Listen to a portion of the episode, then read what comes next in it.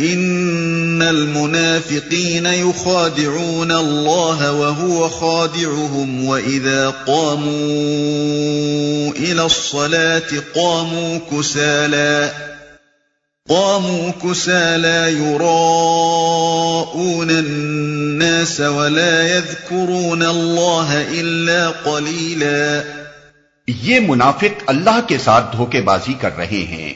حالانکہ در حقیقت اللہ ہی نے انہیں دھوکے میں ڈال رکھا ہے۔ جب یہ نماز کے لیے اٹھتے ہیں، تو کس مساتے ہوئے محض لوگوں کو دکھانے کی خاطر اٹھتے ہیں اور خدا کو کم ہی یاد کرتے ہیں۔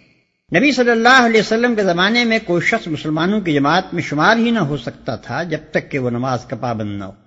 جس طرح تمام دنیاوی جماعتیں اور مجلسیں اپنے اجتماعات میں کسی ممبر کے بلا عذر شریک نہ ہونے کو اس کی عدم دلچسپی پر محمول کرتی ہیں اور مسلسل چند اجتماعات سے غیر حاضر رہنے پر اسے ممبری سے خارج کر دیتی ہیں۔ اسی طرح اسلامی جماعت کے کسی رکن کا نماز باجماعت سے غیر حاضر رہنا، اس زمانے میں اس بات کی سری دلیل سمجھا جاتا تھا کہ وہ شخص اسلام سے کوئی دلچسپی نہیں رکھتا۔ اور اگر وہ مسلسل چند مرتبہ جماعت سے غیر حاضر رہتا تو یہ سمجھ لیا جاتا تھا کہ وہ مسلمان نہیں۔ اس بنا پر سخت سخت منافقوں کو بھی اس زمانے میں پانچوں وقت مسجد کی حاضری ضرور دینی پڑتی تھی۔ کیونکہ اس کے بغیر وہ مسلمانوں کی جماعت میں شمار کیے ہی نہ جا سکتے تھے۔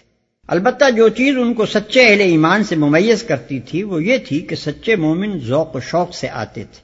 وقت سے پہلے مسجدوں میں پہنچ جاتے تھے۔ نماز سے فارغ ہو کر بھی مسجدوں میں ٹھہرے رہتے تھے۔ اور ان کی ایک ایک حرکت سے ظاہر ہوتا تھا کہ نماز سے ان کو حقیقی دلچسپی ہے۔ بخلاف اس کے اذان کی آواز سنتے ہی منافق کی جان پر بن جاتی تھی۔ دل پر جبر کر کے اٹھتا تھا۔ اس کے آنے کا انداز صاف غمازی کرتا تھا کہ آ نہیں رہا، بلکہ اپنے آپ کو کھینچ کر لا رہا ہے۔ جماعت ختم ہوتے ہی اس طرح بھاگتا تھا، گویا کسی قیدی کو رہائی ملی ہے۔ اور اس کی تمام حرکات و سکنات سے ظاہر ہوتا تھا کہ یہ شخص خدا کے ذکر سے کوئی رغبت نہیں رکھتا۔ مذبذبين بين ذلك لا إله هؤلاء ولا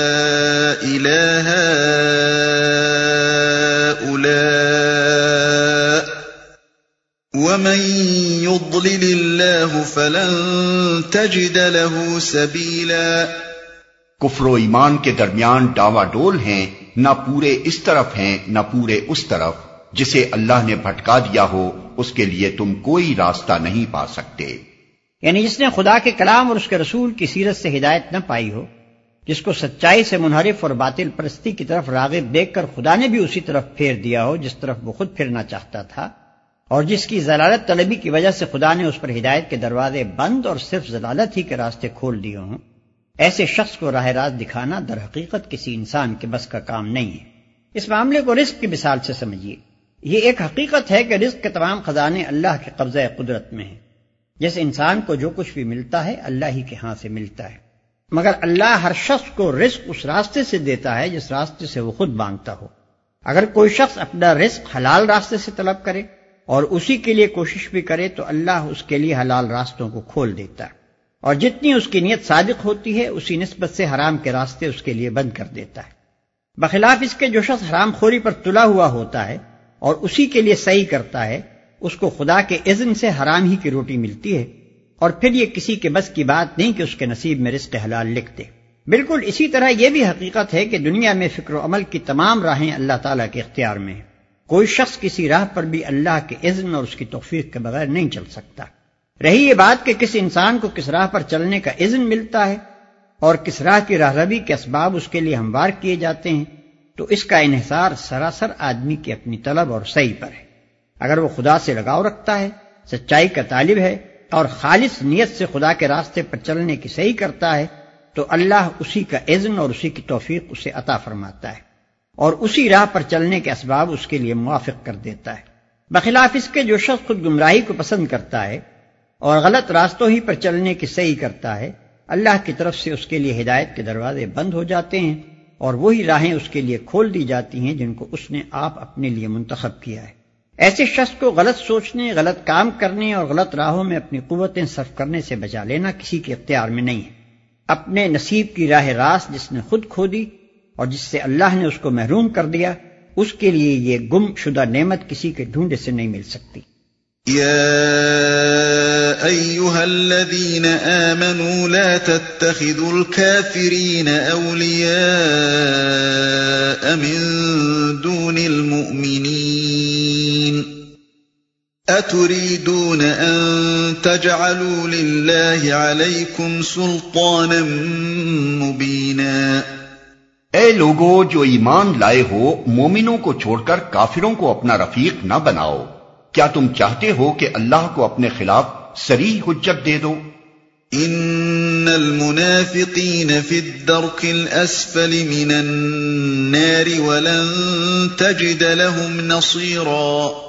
یقین جانو کہ منافق جہنم کے سب سے نیچے طبقے میں جائیں گے اور تم کسی کو ان کا مددگار نہ پاؤ گے۔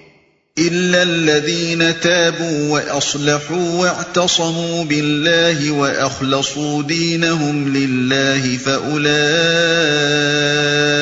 مع المؤمنين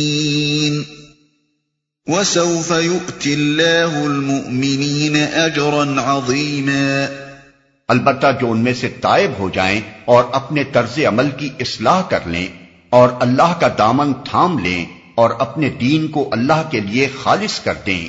ایسے لوگ مومنوں کے ساتھ ہیں اور اللہ مومنوں کو ضرور اجر عظیم عطا فرمائے گا۔ اور اپنے دین کو اللہ کے لیے خالص کر دیں۔ اپنے دین کو اللہ کے لیے خالص کر دینے کا مطلب یہ ہے کہ آدمی کی وفاداریاں اللہ کے سوا کسی اور سے وابستہ نہ ہوں۔ اپنی ساری دلچسپیوں اور محبتوں اور عقیدتوں کو وہ اللہ کے آگے نظر کر دے۔ کسی چیز کے ساتھ بھی دل کا ایسا لگاؤ باقی نہ رہے کہ اللہ کی رضا کے لیے اسے قربان نہ کیا جا سکتا ہو۔ ما يفعل الله بعذابكم ان شكرتم وآمنتم وكان الله شاكرا عليما۔ آخر اللہ کو کیا پڑی ہے کہ تمہیں خام خاص سزا دے اگر تم شکر گزار بندے بنے رہو اور ایمان کی روش پر چلو۔ اللہ بڑا قدردان ہے۔ اور سب کے حال سے واقف ہے۔ اگر تم شکر گزار بندے بنے رہو۔ شکر کے اصل معنی اعتراف نعمت یا احسان مندی کے ہیں۔ آیت کا مطلب یہ ہے کہ اگر تم اللہ کے ساتھ احسان فراموشی اور نمک رامی کا رویہ اختیار نہ کرو، بلکہ صحیح طور پر اس کے احسان مند بن کر رہو، تو کوئی وجہ نہیں کہ اللہ تعالیٰ خام خواہ تمہیں سزا دے۔ ایک محسن کے مقابلے میں صحیح احسان مندانہ رویہ یہی ہو سکتا ہے کہ آدمی دل سے اس کے احسان کا اعتراف کرے۔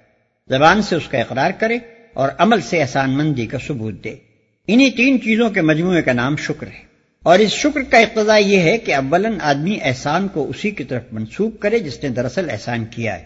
کسی دوسرے کو احسان کے شکریہ اور نعمت کے اعتراف میں اس کا حصے دار نہ بنائے۔ ثانین آدمی کا دل اپنے محسن کے لیے محبت اور وفاداری کے جذبے سے لبریز ہو اور اس کے مخالفوں سے محبت و اخلاص اور وفاداری کا ذرہ برابر تعلق بھی نہ رکھے۔ سالسن وہ اپنے محسن کا متی و فرما بردار ہو اور اس کی دی ہوئی نعمتوں کو اس کے منشا کے خلاف استعمال نہ کرے۔ اللہ بڑا قدردان ہے۔ اصل میں لفظ شاکر استعمال ہوا ہے جس کا ترجمہ ہم نے قدردان کیا ہے۔ شکر جب اللہ کی طرف سے بندے کی جانب ہو تو اس کے معنی اعتراف خدمت یا قدردانی کے ہوں گے۔ اور جب بندے کی طرف سے اللہ کی جانب ہو تو اس کو اعتراف نعمت یا احسان مندی کے معنی میں لیا جائے گا۔ اللہ کی طرف سے بندوں کا شکریہ ادا کیے جانے کا مطلب یہ ہے کہ اللہ نہ قدر شناس نہیں ہے۔ جتنی اور جیسی خدمات بھی بندے اس کی راہ میں بجا لائیں، اللہ کے ہاں ان کی قدر کی جاتی ہے۔ کسی کی خدمات سلا و انعام سے محروم نہیں رہتی، بلکہ وہ نہایت فیاضی کے ساتھ ہر شخص کو اس کی خدمت سے زیادہ سلا دیتا ہے۔ بندوں کا حال تو یہ ہے کہ جو کچھ آدمی نے کیا، اس کی قدر کم کرتے ہیں، اور جو کچھ نہ کیا، اس پر گرفت کرنے میں بڑی سختی دکھاتے ہیں۔ لیکن اللہ کا حال یہ ہے کہ جو کچھ آدمی نے نہیں کیا ہے اس پر محاسبہ کرنے میں وہ بہت نرمی اور چشم پوشی سے کام لیتا ہے اور جو کچھ کیا ہے اس کی قدر اس کے مرتبے سے بڑھ کر کرتا ہے۔ لا يحب الله الجهر بالسوء من القول إلا من ظلم وكان الله سميعا عليما اللہ اس کو پسند نہیں کرتا کہ آدمی بدگوئی پر زبان کھولے۔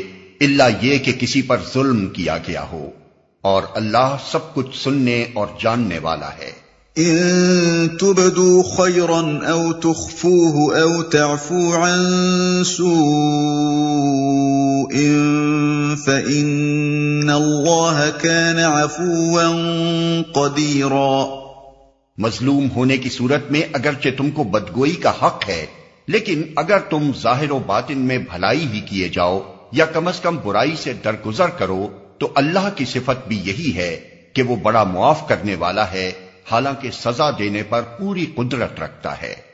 اس آیت میں مسلمانوں کو ایک نہایت بلند درجے کی اخلاقی تعلیم دی گئی۔ منافق اور یہودی اور بت پرست سب کے سب اس وقت ہر ممکن طریقے سے اسلام کی راہ میں روڑے اٹکانے اور اس کی پیروی قبول کرنے والوں کو ستانے اور پریشان کرنے پر تلے ہوئے تھے۔ کوئی بدتر سے بدتر تدبیر ایسی نہ تھی جو وہ اس نئی تحریک کے خلاف استعمال نہ کر رہے ہوں۔ اس پر مسلمانوں کے اندر نفرت اور غصے کے جذبات کا پیدا ہونا ایک فطری امر تھا۔ اللہ تعالیٰ نے ان کے دلوں میں اس قسم کے جذبات کا طوفان اٹھتے دیکھ کر فرمایا کہ بدگوئی پر زبان کھولنا تمہارے خدا کے نزدیک کوئی پسندیدہ کام نہیں ہے۔ اس میں شک نہیں کہ تم مظلوم ہو اور اگر مظلوم ظالم کے خلاف بدگوئی پر زبان کھولے تو اسے حق پہنچتا ہے۔ لیکن پھر بھی افضل یہی ہے کہ خفیہ ہو یا علانیہ، ہر حال میں بھلائی کیے جاؤ اور برائیوں سے درگزر کرو۔ کیونکہ تم کو اپنے اخلاق میں خدا کے اخلاق سے قریب تر ہونا چاہیے۔ جس خدا کا قرب تم چاہتے ہو، اس کی شان یہ ہے کہ نہایت حلیم اور بردبار ہے، سخت سے سخت مجرموں تک کو رزق دیتا ہے اور بڑے سے بڑے قصوروں پر بھی درگزر کیے چلا جاتا ہے۔ لہذا اس سے قریب تر ہونے کے لیے تم بھی عالی حوصلہ اور وسیع ظرف بنو۔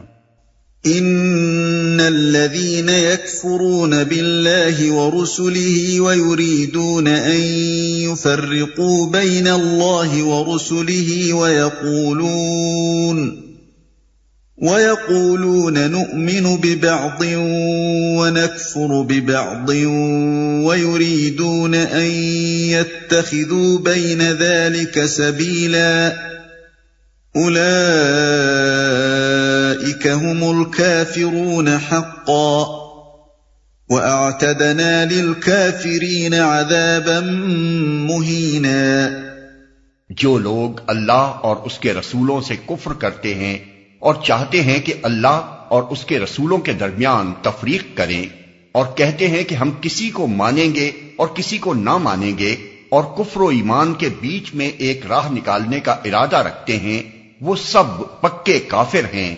اور ایسے کافروں کے لیے ہم نے وہ سزا مہیا کر رکھی ہے جو انہیں ذلیل و خوار کر دینے والی ہوگی۔ اور کفر و ایمان کے بیچ میں ایک راہ نکالنے کا ارادہ رکھتے ہیں، وہ سب پکے کافر ہیں۔ یعنی کافر ہونے میں وہ لوگ جو نہ خدا کو مانتے ہیں، نہ اس کے رسولوں کو۔ اور وہ جو خدا کو مانتے ہیں مگر رسولوں کو نہیں مانتے۔ اور وہ جو کسی رسول کو مانتے ہیں اور کسی کو نہیں مانتے، سب یکساں ہیں۔ ان میں سے کسی کے کافر ہونے میں ذرہ برابر شک کی گنجائش نہیں۔ والذين آمنوا بالله ورسله ولم يفرقوا بين أحد منهم أولئك سوف يؤتيهم أجورهم وكان الله غفورا رحيما بخلاف اس کے جو لوگ اللہ اور اس کے تمام رسولوں کو مانیں اور ان کے درمیان تفریق نہ کریں ان کو ہم ضرور ان کے اجر عطا کریں گے اور اللہ بڑا درگزر فرمانے والا اور رحم کرنے والا ہے۔ ان کو ہم ضرور ان کے اجر عطا کریں گے۔ یعنی جو لوگ خدا کو اپنا واحد معبود اور مالک تسلیم کر لیں اور اس کے بھیجے ہوئے تمام رسولوں کی پیروی قبول کریں، صرف وہی اپنے اعمال پر اجر کے مستحق ہیں۔ اور وہ جس درجے کا عمل صالح کریں گے، اسی درجے کا اجر پائیں گے۔ رہے وہ لوگ جنہوں نے خدا کی لاشری کی لائیت و ربوبیت ہی تسلیم نہ کی یا جنہوں نے خدا کے نمائندوں میں سے بعض کو قبول اور بعض کو رد کرنے کا باغیانہ طرز عمل اختیار کیا تو ان کے لیے کسی عمل پر کسی ادر کا سوال سرے سے پیدا ہی نہیں ہوتا کیونکہ ایسے لوگوں کا کوئی عمل خدا کی نگاہ میں قانونی عمل نہیں ہے۔ اور اللہ بڑا درگزر فرمانے والا اور رحم کرنے والا ہے۔ یعنی جو لوگ اللہ اور اس کے رسولوں پر ایمان لائیں گے ان کا حساب لینے میں اللہ سبکری نہیں برتے گا۔ بلکہ ان کے ساتھ بہت نرمی اور درگزر سے کام لے گا۔